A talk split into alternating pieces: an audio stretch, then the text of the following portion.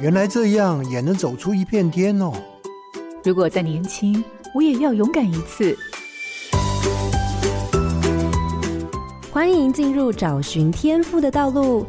这里有故事，有方向，最重要的还有愿意陪伴、勇敢探索的你。我们一起让教育不一样。我是梁伟莹。随着实验教育学校越来越多，开启我们多元学习的途径，还有一派家长开启自学的道路。但你的孩子适合实验教育或自学吗？面对这些选择，家长又该做好哪些准备？荧光焦点，改变是未来教育的形态。有自学教父称呼的陈怡光与波兰太太魏多利孕育三个小孩，第一个孩子就是在网络崛起的年代诞生。他们亲眼看到网络带来世界的改变，也感受到了教育现场缓步前进的危险。因为这样，开启自学实验教育的道路，实践改变在教育是一种常态的理想。虽然实验教育看起来自由、弹性、多元，但实际上仍然可能有不适应的孩子。所以，不论是哪一种教育体制，我们还是需要将焦点放在孩子身上，试着问问自己：了解自己孩子的个性吗？知道孩子适合的是什么吗？如果能够让孩子有探索的空间，那就是更好的方式了。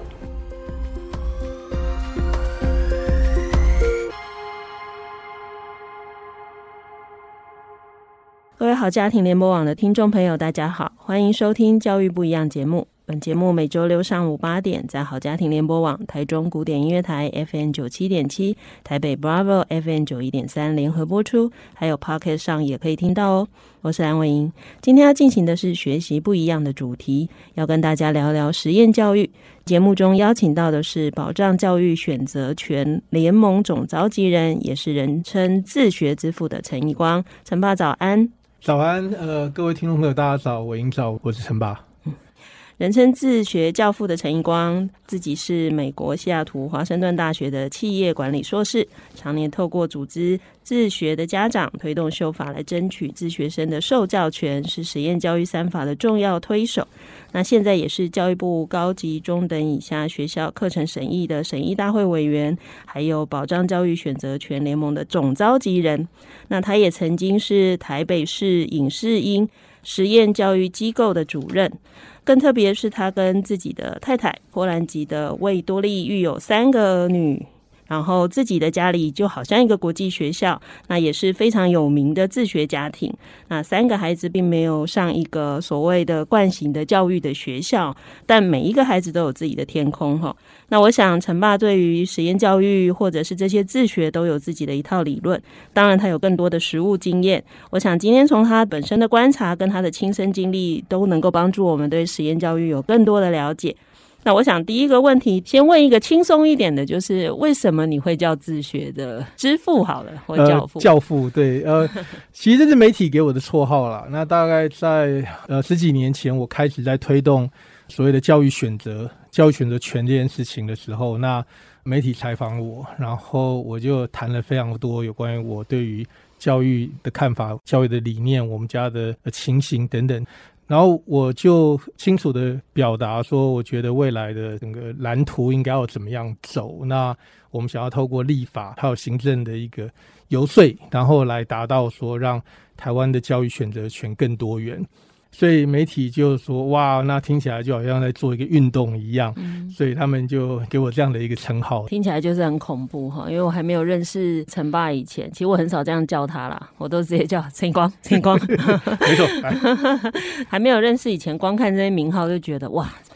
你知道，因为那个时候马上想的是推政策啊，嗯、就会想到那个电视里头的那个政治新闻的画面嘛。但事实上，真的接触就会知道说，其实就是一个关心教育，就是一个家长，跟我们一样，只是他可能多了一些行动力，也比较敢把自己的想法说出来，甚至就是做出来。嗯、我觉得这其实是最大的不同。就好像我们的听众朋友里，你会喜欢这个节目，也是你对教育有你自己的关注。那其实就只差在有没有一起行动而已。那这样听起来，这也是别人冠上来的哈。对，但其实那个名称是自学，可是我们今天谈的是实验教育。对，那这两个到底，因为很容易很多人会搞混嘛，觉得好像没来学校上课或者上很奇怪的学校的都是同一种类型。对对对对对，所以其实呃，应该这样讲哦，有几个名词大家会常常互相换用，像。刚刚提到，我已经提到，就是说自学啊、实验教育，甚至于更早期，我们有提到森林小学等等这些的，大家都会觉得，哎，好像都在讲同一件事情。但严格说起来，它还是有不同的地方啦。就是说，我们现在在讲实验教育这件事情，它是因为有法律的依据嘛。就是说，二零一四年的时候，那时候有通过呃实验教育三法，它里面就有学校形态、非学校形态跟公办民营这三种。那在那个之前的话呢，大家通常就说自学、自学、自学，然后来称为不去上学这些小孩。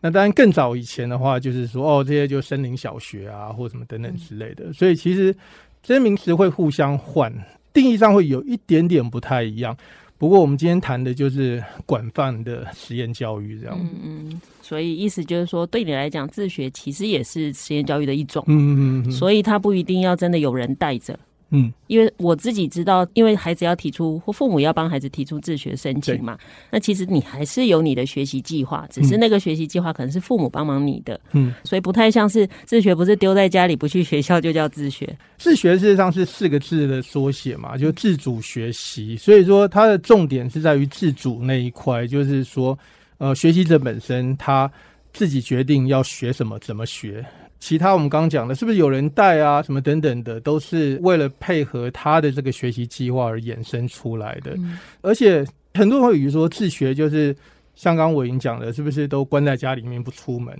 嗯、或者是说只是上网看影片，那没有人教？这个可以是，然后可是不是一定只能这样做，嗯、样态还蛮多元的。嗯，所以如果我用光谱来想。自学比较像光谱的最极端，就是个人能量最大的那一块。也就是说，因为他自主性要很高，自己思考未来这件事其实是要最大，而且你能不能做出来还要靠你的行动力。所以他可能啊，这个是紫外光的 那一块的能量最强。但是如果是一般学校里面，他可能已经把所有的事都安排好了，所以反正你就是照着安排去做，所以你的能动性相对就会少一点。应该说，除非你自己额外为自己安排。事情，那这样大家应该就比较能够了解那个差异是什么。那其实刚刚你也谈了很多那些相关的发展嘛，哈，因为我也记得，就是你刚刚说的二零一四年，因为那时候我刚好在台北市教育局。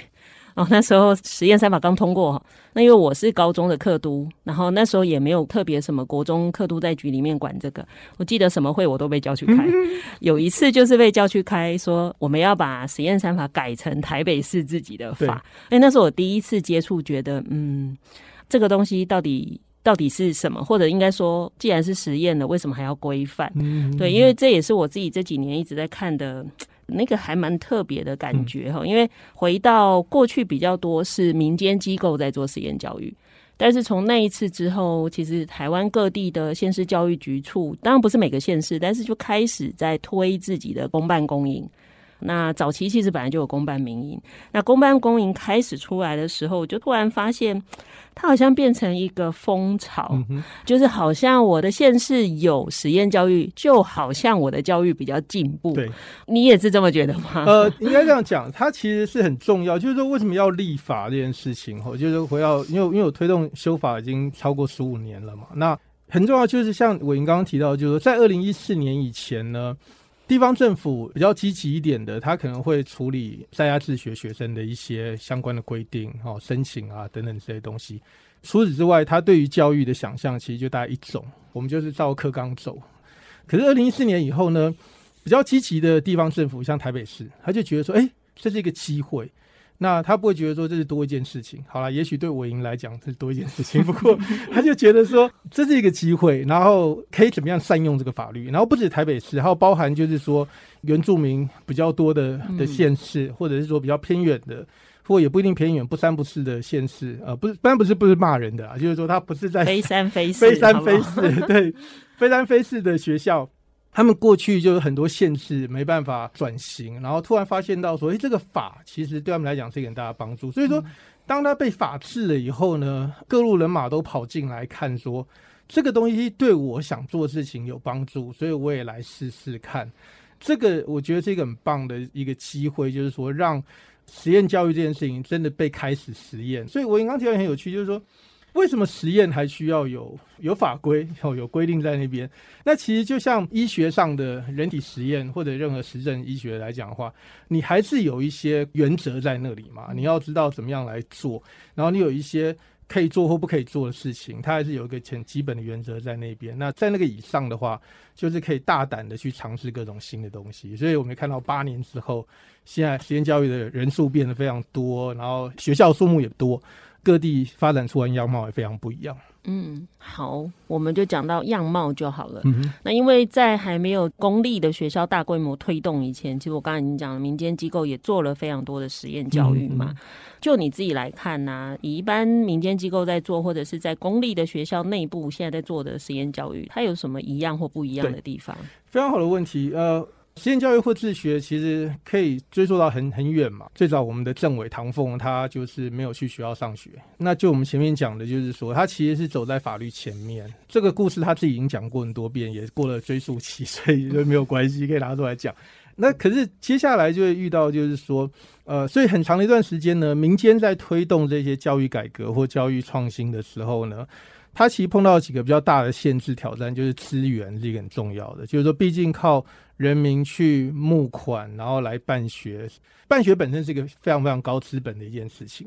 所以说你当你没有土地、没有钱、也没有人的时候，你要花很多力气做很多事情。所以很多很多时候就是变以家长，像我们家这样子，就我们自己带自己的小孩，就已经累得半死了。所以其实很难还有力气去办什么伟大的事情。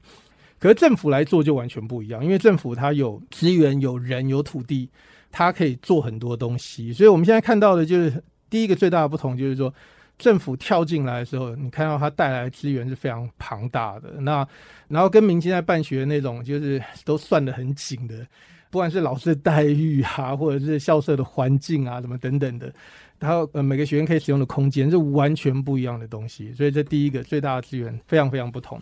那当然，民间跟政府还是有点不一样，因为政府虽然说它也可以办实验，可是有些东西是它不能实验的。就是说，像以非学校形态来讲的话，你可以聘用呃任何的有有专长的人，不一定要有教师资格。可是政府的学校形态，它就一定得有教师资格，或者是它也可能有一些人员它可以用，可是它有被受到限制等等，或者是说。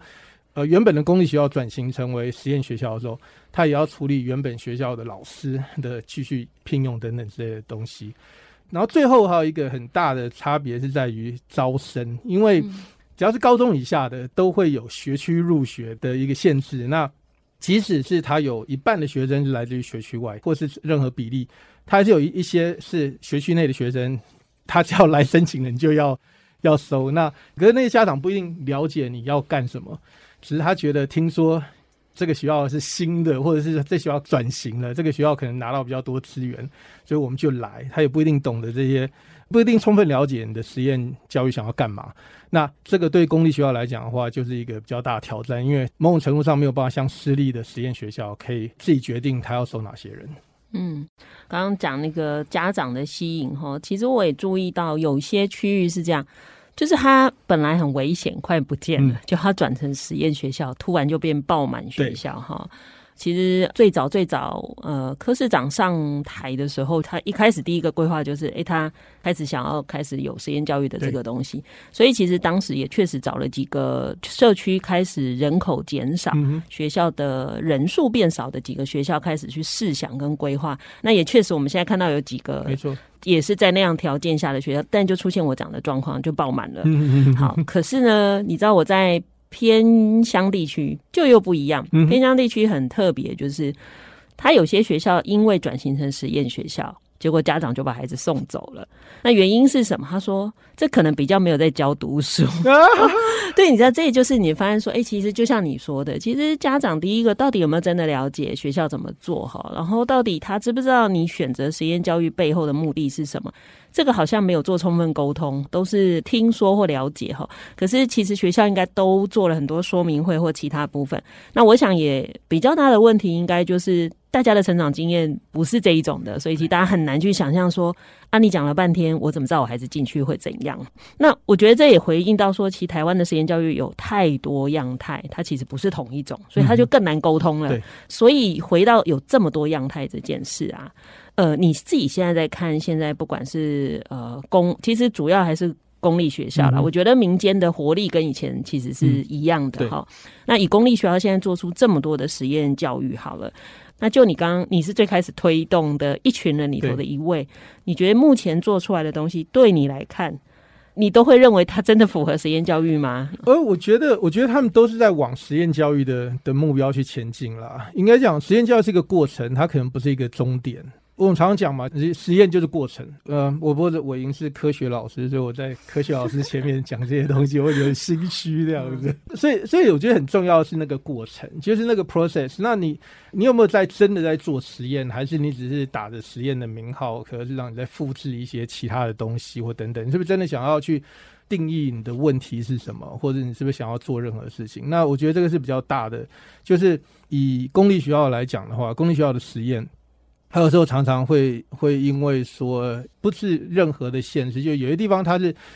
一的是为了实验而实验，哈，就是说可能政策像一开始我们讲的说，地方首长觉得说，哎，实验教育是一个很炫的事情，所以我们就要广推实验学校，哈。然后另外一种就是说，哎，因为有招生压力，我们学生越来越少，那。听说办了实验学校就可以解决招生压力，可是刚刚文颖也提到说，有些地方是反而倒过来，大家担心说啊，变实验学校就都不再读书，然后又跑光了。那个情形之下的话，变学校是不是真的想清楚他要做什么？那第三个答案就是说，老师，因为不是只是换个招牌就解决了，你还得从老师的他的整个就是说，怎么样去处理他的课程，怎么样处理他跟学生的关系，或者说怎么样做。很多很多事情要要重新学习，那或者是要要精进，那这个部分的话就会很细。刚刚也提到说，公立学校也不可能呃，就是说，哎，我们先换个教育理念，所以我们就换整批老师就换这样。所以他其实在做起来的话，就有很多限制跟挑战。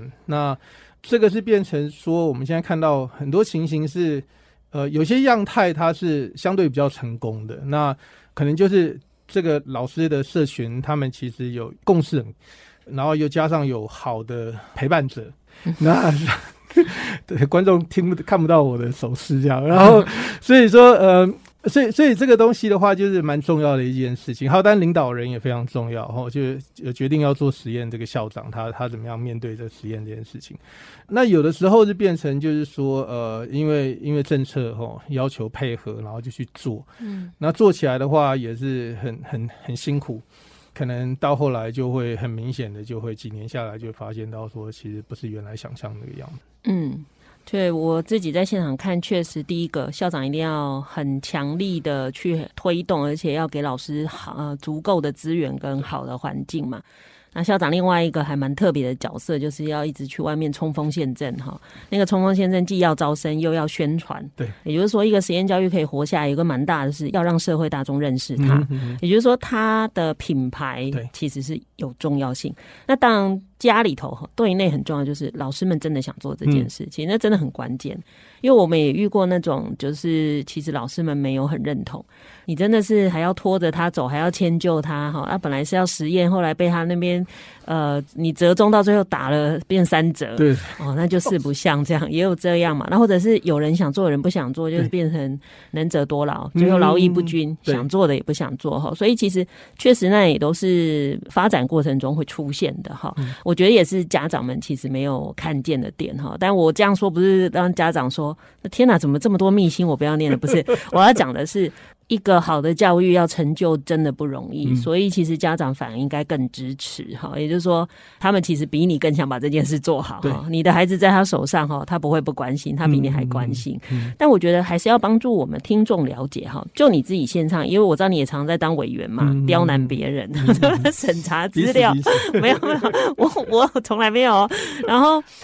就你来看，因为我知道国教署有把我们的实验教育学校分成几种，那个理念的样态。那你可不可以跟我们大家介绍一下，就实验教育的学校大概有几种比较不同的理念而成立的？其实它有很多种分法啦。那我通常会这样来看，就是说，第一个当然就是说，呃，特殊教育理念，其实这个是实验教育最常讲的，就是说，我们比较常听到的，可能是包含说某种教育哲学，蒙特梭利、华德福。耶拿哦，然后当然也有一些是说所谓的体验教育等等之类的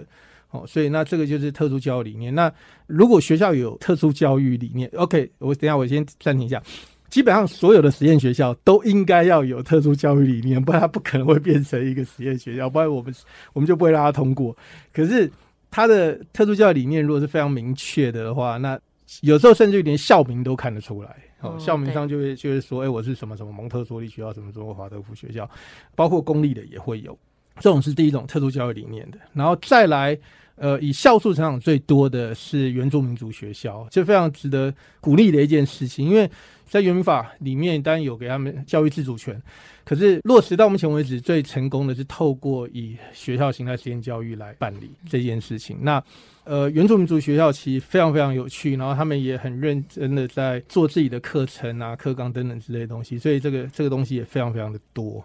然后再来还有一些学校的话是公立的比较少看到，不过私立的会比较多的，它可能就是双语学校。那我们就看到蛮多的以就是双语的教材啊等等之类的东西来进行。那他们的教育理念其实并没有说偏离惯性教育太多。其实最大的差别是，他们采取了华语跟英语这样子两种语言一起进行的，或者是单纯是英语的。然后现在开始也有英语以外的教育，就是可能像法语啊，我知道就是有一个法语学校在台北市筹备当中。所以说，这样的多语言的一个学校也开始慢慢的出来。然后，当然还有一些的是属于特殊技能的，哦，就是说像我以前服务的台北市影视音实验教育机构，哈，或者是说呃汉德。那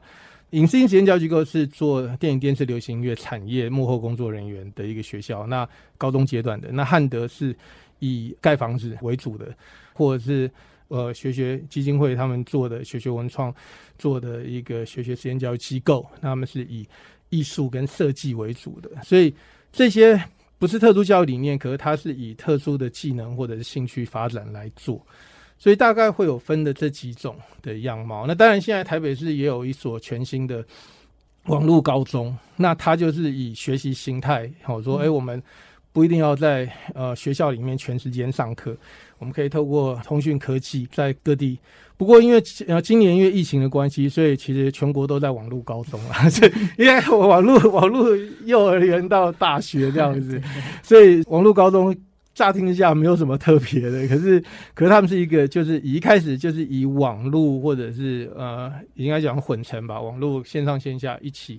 思考怎么样来进行，所以他也不一定有不一定这种理念，而是说他的学习方法跟他的课程的。Delivery 的方式是不太一样的，所以大概有有几种不同的样貌。嗯，就是会从他的理念，嗯，好，理念一种，然后一种刚刚你讲的，也许他有一些特定的技能或主题嘛。还有一个就是学习的方式，比如说像有些学校真的很标榜他的学习方式就是用专题探讨的方式，嗯、也有可能哈，有各种可能的形态。那我觉得这样听众会更清楚说，哦，原来实验教育有好多种，这样至少你以后上门去买东西，知道说。请问你是哪一种哈？因为有时候你知道我们在讲实验教育，真的很难很细的跟你讲我怎么做。对，其实真的蛮容易沟通语言，就是那种理念性的语言。嗯，然后你听了半天会发现，你听完说明会回来还是不知道发生了什么事情哈。那有时候直接跟他讲，我们会有上哪些课，其实那也兜不起来孩子的样子哈。我觉得这个当然都是让大家更清楚，原来随着这几年哈，我想正式立法八年至今，其实它已经长出很多可能已经不是八年前会想象的样样子了，真的。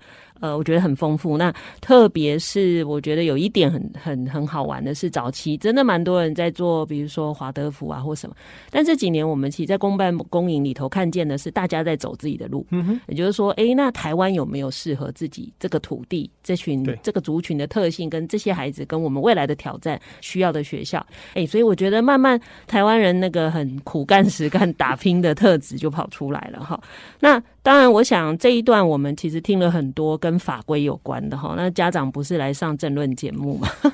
所以我们休息一下，来谈一下就是跟孩子学习比较有关的部分。我想这个可能会让大家更清楚为什么台湾需要实验教育。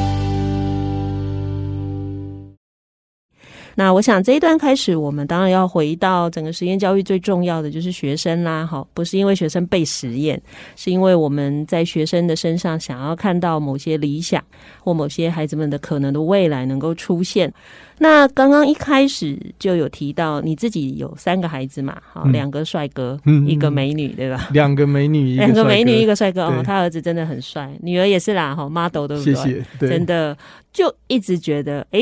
怎么不像爸爸？我 还好。开玩笑。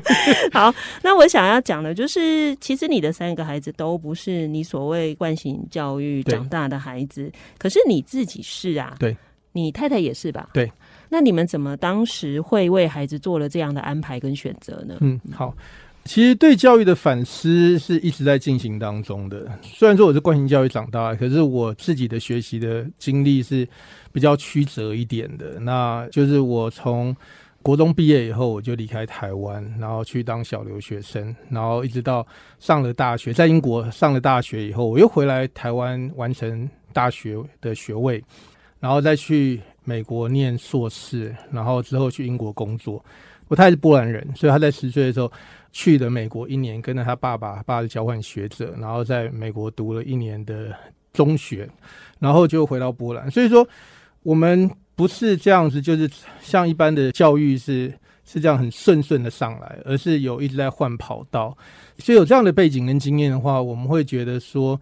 改变在教育里面对我们来讲是一种常态。哦，这我跟太太有一个这样的共识。这第一个，第二个就是说，老大出生的时候在上个世纪末期，哦，一九九七，那那就四分之一个世纪前。那时候就是网际网络刚开始的时候，所以我们自己看到了那个正在崛起的那个网络，它对于未来的一些不管是生活、教育等等的改变。可是，在同时，我们看到那时候的学校教育其实完全没有考虑到这些事情，它还是继续照它原本规划的在走。所以，我们会觉得说，这是一个很大的趋势的改变。我们怎么可能忽略这样的一个改变，而去学一个我们过去从小长大的那样的一种形态，所以我们就决定说，那我们就来自学好了，就不要照着惯性教育的做法来做。嗯，可以这样说，就是因为你们用了一些方式去接触或者是想象未来，所以你很清楚的是，当然孩子可以很安全的跟别人走在同一个路，嗯，但是你也觉得这反而不是安全的哈，也许有更多的可能性。那这样的话，就是可不可以跟大家介绍？哎，三个孩子现在。大概在做什么？Okay, 对，然后当时他们在成长过程中，你们都没有怀疑或担心过吗？OK，好。然后呃，对，先讲结论嘛。所以说结论就二十五年以后发生什么事情哈。所以女儿二十五年以后呢，她现在在美国，然后她在洛杉矶，她刚从一个表演学校毕业，然后拿到表演学士文凭，所以她在好莱坞从事电影相关的工作。那这里面有包含就是演员啊、场记啊，甚至于呃武术指导啊等等这些的，他都去尝试，因为他对于影视产业非常有兴趣。可是他在进到好莱坞以前，他在去美国念书以前，他其实在十五岁，刚刚我已经有提到，他在十五岁的时候就赢得了全国的模特儿的比赛的总冠军。然后在十七岁的时候，他就去日本开始呃工作，然后在二十岁，在十九岁的时候就创办一所滑雪学校这样子。所以他经历过就是在台湾当模特儿，然后当演员，然后也创业，然后现在在美国工作。所以说他的学习里面的话，就是我们给他很多的。可能去发展的空间，然后不让他不断去尝试，所以说他对于改变也是非常习惯的，他能够非常适应任何的一个改变。那儿子的话，现在是二十岁哈，他基本上他对于音乐非常有兴趣，所以说他是一个萨克斯风手。然后他也学开飞机，就是单引擎的小飞机、私人飞机。然后做，他也是滑雪教练，所以他也做非常非常多的事情。那可是这些事情最主要不是说他以后会变成什么样某一种特别的类型，而是说训练他能够处理问题、解决问题的能力。所以说他现在也在一个投资产业里面做研究员的工作。哈，呃，他很早就意识到说。他的未来不可能是透过单一的一个寿星的一个工作来完成，因为他有太多事情想做的。有人说是打零工啦，然后也有人讲是说这种就是一种数位的一种工作形态，他会从事很多各种不同的的工作，这样，所以他还没有上大学的打算。因为他跟姐姐差五年，所以在这五年当中其实变化非常大。然后他发现说很多东西，姐姐可能要到学校才能学到的东西的话，他现在在网络上面几乎都有了。然后最小的女儿她是十二岁嘛，所以说她她现在当然还没有长大。那同样是在家自学，可是她跟前面呃姐姐跟哥哥最大的不同，是因为他出生以后，二零二零年以后就已经是一个网络时代了，所以他从一开始最早的从学龄前，甚至于到小学阶段，整个自学的过程里面，网络已经是。整个学习的基础架构的一部分，跟疫情无关，在还没有疫情之前就是这个样子。然后在疫情开始的时候，基本上是一个全球的一个网络的学习，因为国外也也 shut down，台湾其实没有 shut down，可是国外的 shut down 让很多原本在网络上面已经在慢慢的推广的一些学习的资源，突然变成整个炸开来。让他有非常多的一个一个学习的空间跟资源，所以说他在网络上面有很多的同才，有很多的朋友，他们有一个社群，然后有呃，所以在他而言，他的学习是以时区来计算，就是全世界有二十四个小时的时区，所以对他来讲的话，任何是跟台湾加减两个小时的时区的人，都是他的同才，所以从纽西兰一路到印度这个区域里面，都是他的学习的伙伴。那所以这个是一个在整个认知上面，就是跟姐姐跟哥哥就是完全不同。嗯，所以你其实你也在拿你孩子做实验 是吧？当然当然，因为每个每一个阶段都有不同的的环境，不同东西。而且而且我非常幸运，就是说我们在做实验教育的这这二十五年，就因为老大从一出一出生开始到现在，但比较认真的在做是最后的二十年嘛，五岁以后。呃，这二十年里面，其实我们。基本上已经经历过好几代的一个改变了，就是二十一世纪的前面二十年、二十二年，我们到现在二十二年，是一个呃，至少说我这个年龄里面经历变化最多的一一个一个阶段。那我觉得我们因为透过实验教育，我们没有。浪费掉这个改变，嗯，我们其实是抓到了那个改变的机会，嗯。就我们常讲的嘛，你抓住它，它就叫机会嘛，嗯。你如果今天一直抗拒跟闪躲，它就是威胁跟挑战嘛。对对对，真的真的，它到底是什么？是你怎么样去决定的嘛？嗯，人其实有那个自主性跟主导性哈。那我觉得刚刚那样听下来啊，刚刚我还有一个问题你还没有回应是，那孩子的这个成长过程中，总是会出现某些点，是你突然怀疑说。嗯这样会不会怎么样不好？有那个怀疑点过吗？我我觉得这个可能是个人的人格缺陷，就是说我遇到有任何的，就是自我怀疑的时候呢，我其实就会把它转化成为另外一种力量嘛。就是说我应该想的就是说，呃，我是不是还有什么东西还没想到，而不是说去怀疑，因为你去怀疑你走过的路其实意义不大了，因为除非你有办法进入到相对论里面去，不然你时间是只有一个方向。所以我从来不会去怀疑过去的决定，因为它对于你你现在做的事情没有帮助。所以说，当你开始在看说，呃，现在小孩这个状况不是你期待中的那个样子，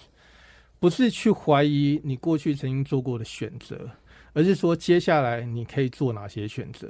我想这是一个比较重要。所以说，回答你的问题就是不会怀疑他，而是我们会不断去检视他现在的状况，然后再去做出一个新的选择。这也连到我其实等一下会想讨论的哈，也就是说，今天有一些人想事情也许线性一点，嗯、意思就是说我今天做了一个选择啊，这就是我要的，所以他进去以后不会有问题、嗯、啊，遇到问题我换一条，好像一直换，一直换，一直换，然后好像。好像你的孩子或你自己的人生在某一个模式里头套进去，它就 work 了。嗯、所以你一直在找哪一个是可以 work 的。嗯、但其实好像就不是这么简单，嗯、每个生命都不一样。对。那我觉得刚刚陈一光讲的是他不会去想这个，因为你就是往前走嘛。那其实我比较常劝老师跟家长的是：你确定这个孩子在另外一条路上不会出现一样的事吗？嗯、会不会问题不在这条路？问题是在这个孩子的成长过程就是会出现这件事情。对，对我想那个就是一个。怎么去看待问题发生很重要的哈，我觉得实验教育也是这样，它就是孩子成长的一部分嘛。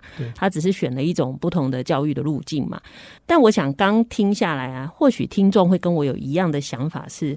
哇，你家小孩可以开飞机，可以学滑雪，可以做很多事。你知道，最开始大家在想实验教育，都觉得那个是有钱人才能做的事情，嗯、是直到最近开始公立学校有，好像学费降低，大家才会觉得，哎、欸，这好像比较可能。所以我其实想问的问题，就会变成是。很多人认为有钱、有闲、有心力去陪孩子或想这些事的家庭跟家长，才能有机会选择实验教育，那不然不行。或者有刚刚讲的，你觉得是这样吗？有钱有闲才有办法做实验教育，是果不是因啦。因为简单的来讲，就是说在公立实验学校出现以前，政府没有补助。所以说，在没有补助情之下的话，的确是只有资本比较多的人才有办法参与嘛。可是现在就不一样，现在有公立实验教育在那边，那任何人只要有有想法，都有机会。甚至于高中阶段的自学，在家自学，哈，就是不需要参加任何的机构或学校团体的，政府还会给你学费补助，每个学期有两三万的学费补助。那所以这样的话，你你其实是。有办法做，应该讲说资源是一块，可是更大的问题是，你有没有去想过，如果今天让你有选择，你会怎么选？想象力其实是一个很很大的一个一个限制，就是说这事情跟他无关，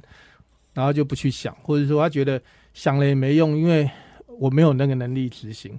第二个，第三个就觉得说，就算我有那个能力执行，可是我没有那么多资源，所以我也做不到。那另外一个想法就是说，我有一个想象，我对教育的想象是怎么样？那我在有限的资源之下，我可以怎么做？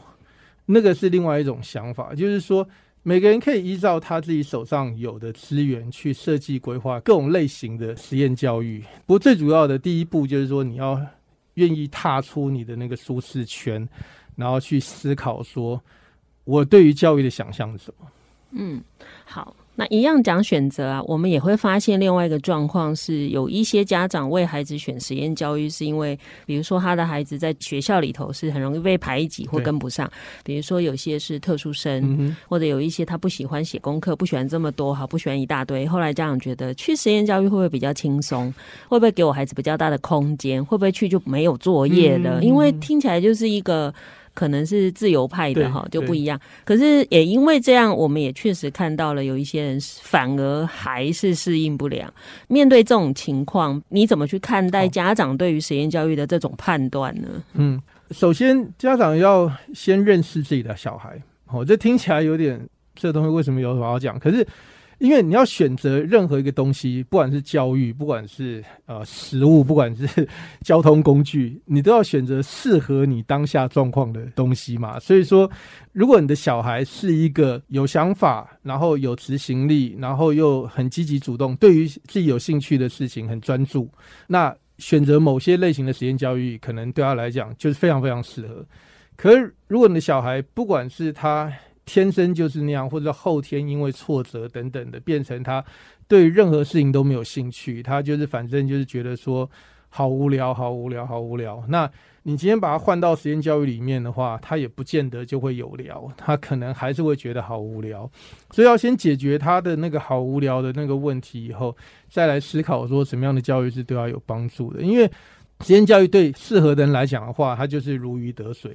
可是对不会游泳的人来讲的话，你把它丢到水里面的话，除非它是一条鱼，不然它它的下场就是还是一样是很辛苦的。嗯，对。所以如果这样，我们就要谈呐、啊，也要让家长知道，到底一般你知道比较多的哈，也我不能讲全部哈，比较多的实验教育进去之后，孩子的学习样态跟传统惯性教育的差别是什么？OK。因为前面讲过，实验教育的样态非常多嘛，有特殊教育理念，然后也有是一些是着重于技能型的、语言的，或者是其他各种方面，所以就要看说你的小孩原本对于那样的东西是不是有兴趣。对于特殊教育理念来讲的话，它对于某些孩子就会比较适合哈。例如说，像我比较熟悉的，可能像蒙特梭利这样的教育理念，因为我我太太是蒙特梭利老师，所以蒙特梭利我们就会花很多时间在做专题，我们会做很多他们叫工作。那这个对于能够专注做一件事情的孩子来讲的话，他就觉得很快乐，因为过去在学校里面，他可能四十分钟就被打断，然后就得下一个，或者说他动作很慢，可是他想要把事情做好，可是永远没有办法做满。因为时间到就要换下一件事情，那在蒙氏的话就可以很安心的把事情做完，这样他就没有那个压力。可是如果如果孩子本身他就是没有办法专心的把事情做好，他是很喜欢一直换东西，一直换东西，然后这不是坏事，这个是他的人格特质。那他也许需要的是不同的刺激东西，或者是说有人觉得呃孩子喜欢当 YouTuber，然后送去。影视音实验教育机构，我以前服务的单位，就发现里面根本不是在训练 YouTuber，是在教你如何做电影、电视、流行乐幕后的工作人员。哦，那其实是很辛苦的一件事情。可有的孩子对于剪片十八小时坐在那边，为了把一个十秒钟的画面修到他满意为止，是完全不会叫苦的。那那对他来讲就是很快乐的一件事情。所以同一件事情，在不同的孩子身上，其实会有完全不同的结果出来。所以家长还是要真的了解，说到底我的孩子喜欢什么东西嘛？喜欢手作小孩，他可能去到华德福觉得很棒，因为过去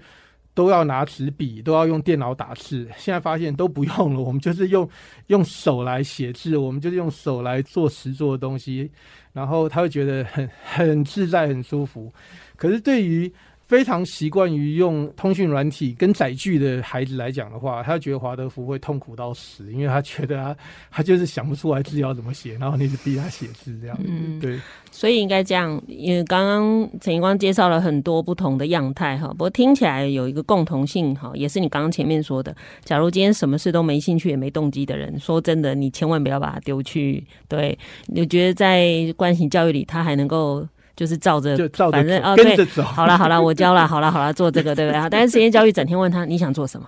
我没有想做什么，我想回家哈，有可能是这样嘛哈？OK，所以我想不管是哪一种形态，第一个你的孩子应该要有主动性，他至少对这个世界还保有热情。好，然后第二个当然就回应到是你总要清楚他的特质，就是明明他在 A 这个学校会是个人才，你硬丢到 B 的学校哈，那你就会让他整个被压抑哈，所以。其实充分了解这件事也是必要的哈。看起来家长做好功课，不是那个谁家的小孩去念什么很棒哈。我想那不一定会适合。那当然回到学习的另一块哈，家长跟老师都很重要。其实不管是在哪里受教育，那在实验教育里面，老师的角色是什么？他跟孩子的关系。那家长呢？家长的角色呢？呃，在实验教育里面的话，跟惯性教育里面比较多的不同的是说，大部分的实验教育会留。空白或留空间让孩子去探索，所以他要实验嘛，他不一定马上给答案这样子。所以说，老师有时候要沉得住气，就是说让孩子看到孩子在那边啊，在那边好像在找方向啊，干嘛的，会有一点我们会 take a step back，然后就说 OK，没有关系，我们来试试看要怎么做。所以实验教育的老师们通常不会就是追求就是某些绩效，说我们的赶进度啊或什么等等的，但是还是有进度要交，那是没有错。可是大部分时间它比较有弹性，我觉得弹性是很大的一个部分，就是说，所以你千万不要比说，哎、人家隔壁的什么学校已经交到哪里，然后我们这边问说还在问隔壁班要交什么，因为它其实就会是不一样，它的确真的是不一样，所以，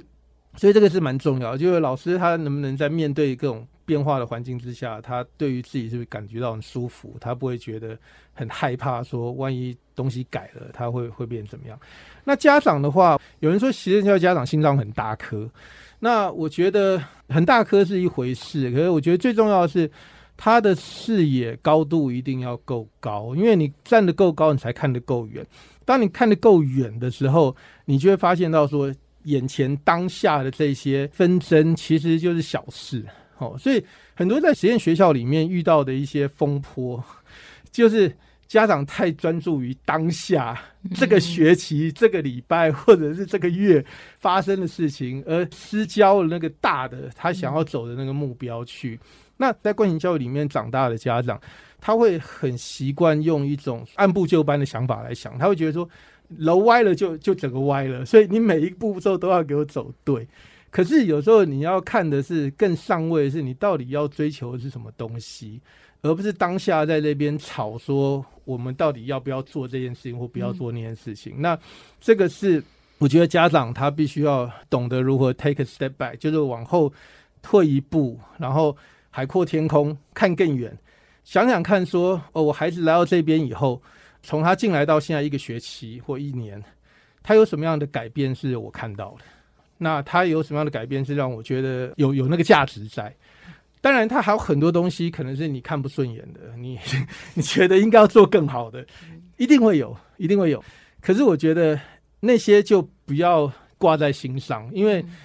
孩子同时要处理太多事情，他从一个。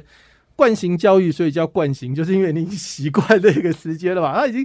这么长时间都在做那个事情，他现在要转变，他其实需要一些时间适应，所以给自己跟孩子多一些空间，然后 take a step back，然后 take a step up，就是往后退，往上看，你就会发现到说，其实有太多太多的事情是是非常美丽跟漂亮的，那你根本不需要在乎那些小的挫折。嗯，其实就是陪着孩子成长嘛，嗯、所以多一些等待，多一点弹性，不要有一致的标准，因为每个孩子长得不同。然后想一想，我们这把年纪了哈，该有的视野，该有的生命的经历也都有了，所以你就会知道现在的事都是该发生的事，嗯、也许就少了一点焦虑哈。那有一些事情，说真的，你不念这个实验教育学校，你念其他学校，你不也是会不满意吗？哈，就好像我现在常听到有些校长很可爱跟我说。以前学生在教室里，孩子不上课，老师不会怎样。现在在线上一直跟我说，他都不露镜头，他也没在听。他说啊，在教室里的时候不也趴着睡觉？你怎么活得好好的？他就说很奇怪，他不能想说为什么老师在线上哈，那个控制欲就变强了。对对对。但在教室里就随他，对，他也觉得这是很奇怪的时候。我想那同样的道理回到父母，就是这就是孩子在学校读书，这就是他的成长过程。对，那这时候你就该想一想。会不会是你自己？就你的期待可能放错位置了哈。那我想最后可能，我觉得有两个关键的问题要陈一光来跟我们说。比如说，第一个就是，呃，所有的孩子都适合念实验教育吗？嗯，好，这是第一个。第二个就是，假如台湾的实验教育再往前走，你看得见的未来或你想象的未来会是怎样的？OK，好。假如我们说实验教育是一种非常多样的东西，那理论上讲，任何一个孩子都应该有机会找到一个适合他的实验教育。可是，并不是所有的家长都适合，因为家长自己其实非常非常重要。那第一个，毕竟出钱的家长，嗯，然后在孩子未成年以前，法定代理人也是家长，所以要签生死状的也是家长，所以家长一定要自己要了解。那什么样的家长适合呢？就是说我刚刚讲了，你对不确定性的容忍度是高的。第二个就是说，你有办法去想象一个你从来没有经验过的事情。那这个东西可能跟你有没有常常在看文学作品、看电影啊，然后做一些空凶猛秀的事情、啊，又有关。就是说，你对于那种不确定性的未来的容忍度多不多？那如果你是一个比较相对比较高的话，那你就有办法去接受我们刚刚讲的这一堆东西这样子。而至于孩子的话，你就是去找一个适合他的人格特质、现在人格特质跟他的发展方向，还有你跟。学校的办学人员之间沟通的结果，你们的那种频率有对上了，那我觉得这个就会有机会。嗯，那未来呢？好，你怎么想象？我觉得接下来的发展会变成有几个趋势啊，其实我们也看到了。那第一个当然就是说数位化这件事情。所以前面有提到说，哎，台北市呃要办一所公立的呃数位高中，那私人的数位化的教育也会开始在进行当中，那这个是一定的。所以说，如果家长对于所谓的 3C 这件事情还是有很多的焦虑跟疑虑啊什么等等的话，那现在是开始去了解它的时候，因为不只是实验教育，全部的教育都会往数位化的方向去前进。就好像说，我们已经不再听卡带了，然后也没有 CD 了，这种串流。所以说，这个数位化是一个必然的发展。我觉得所有实验教育都会走向数位化的这个部分，这是第一个。然后第二个的话，我是觉得，因为数位化会带来的是。距离被消灭掉，也就是说，过去实验教育的资源通常都会在于都会区比较丰富，然后在非都会区的话就比较匮乏，因为距离的关系。因为有能力提供多元实验教育的人，通常都在都会区里面。可一旦被数位化以后，这个东西就会越来越没有关系。所以未来你可能不管你今天住在台北或住在其他任何地方，你都有机会享受到呃类似品质的实验教育。当然，也许平宽会不一样，也许体验会不同，可是那个东西是是会改变的，就是说它会随着距离的消失而有很大的改变。那我觉得最后一个是说，嗯，实验教育再往前走的话，它会变成所有的教育的一部分，只是程度问题而已。所以可能十年后我们再回来看这件事情，二零三二年的时候，你就会觉得说，我们现在谈的很多事情，几乎每个人都在做。差别就是程度的不同而已。嗯，也许有一天呢、啊，我们下一套课纲就会给学校很大的空白，嗯、那这时候每个学校都在做实验，哈，也就没有什么谁实验多一点的问题，哈。那剩的就是家长的容忍度，没错，去选择一个适合你们家光谱的一所学校，哈、嗯。我想那就回到陈一光的那个头衔，叫做保障教育选择权，哈。我想。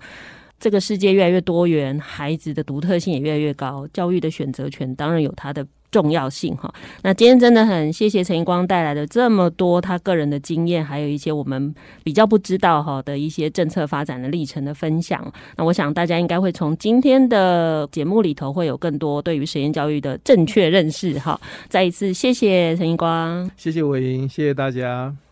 感谢您收听今天的节目，欢迎大家上脸书加入“教育不一样”的粉丝团。如果你对节目有任何想要沟通或者是疑问，都欢迎你上脸书私讯或留言，我们都会回复哦。接下来，请您继续锁定好家庭联播网台北 Bravo FM 九一点三，台中古典音乐台 FM 九七点七，也邀请您上 Podcast 搜寻订阅“教育不一样”。感谢自学教父陈义光今天的受访，我是蓝伟莹，教育不一样，我们周六上午八点见。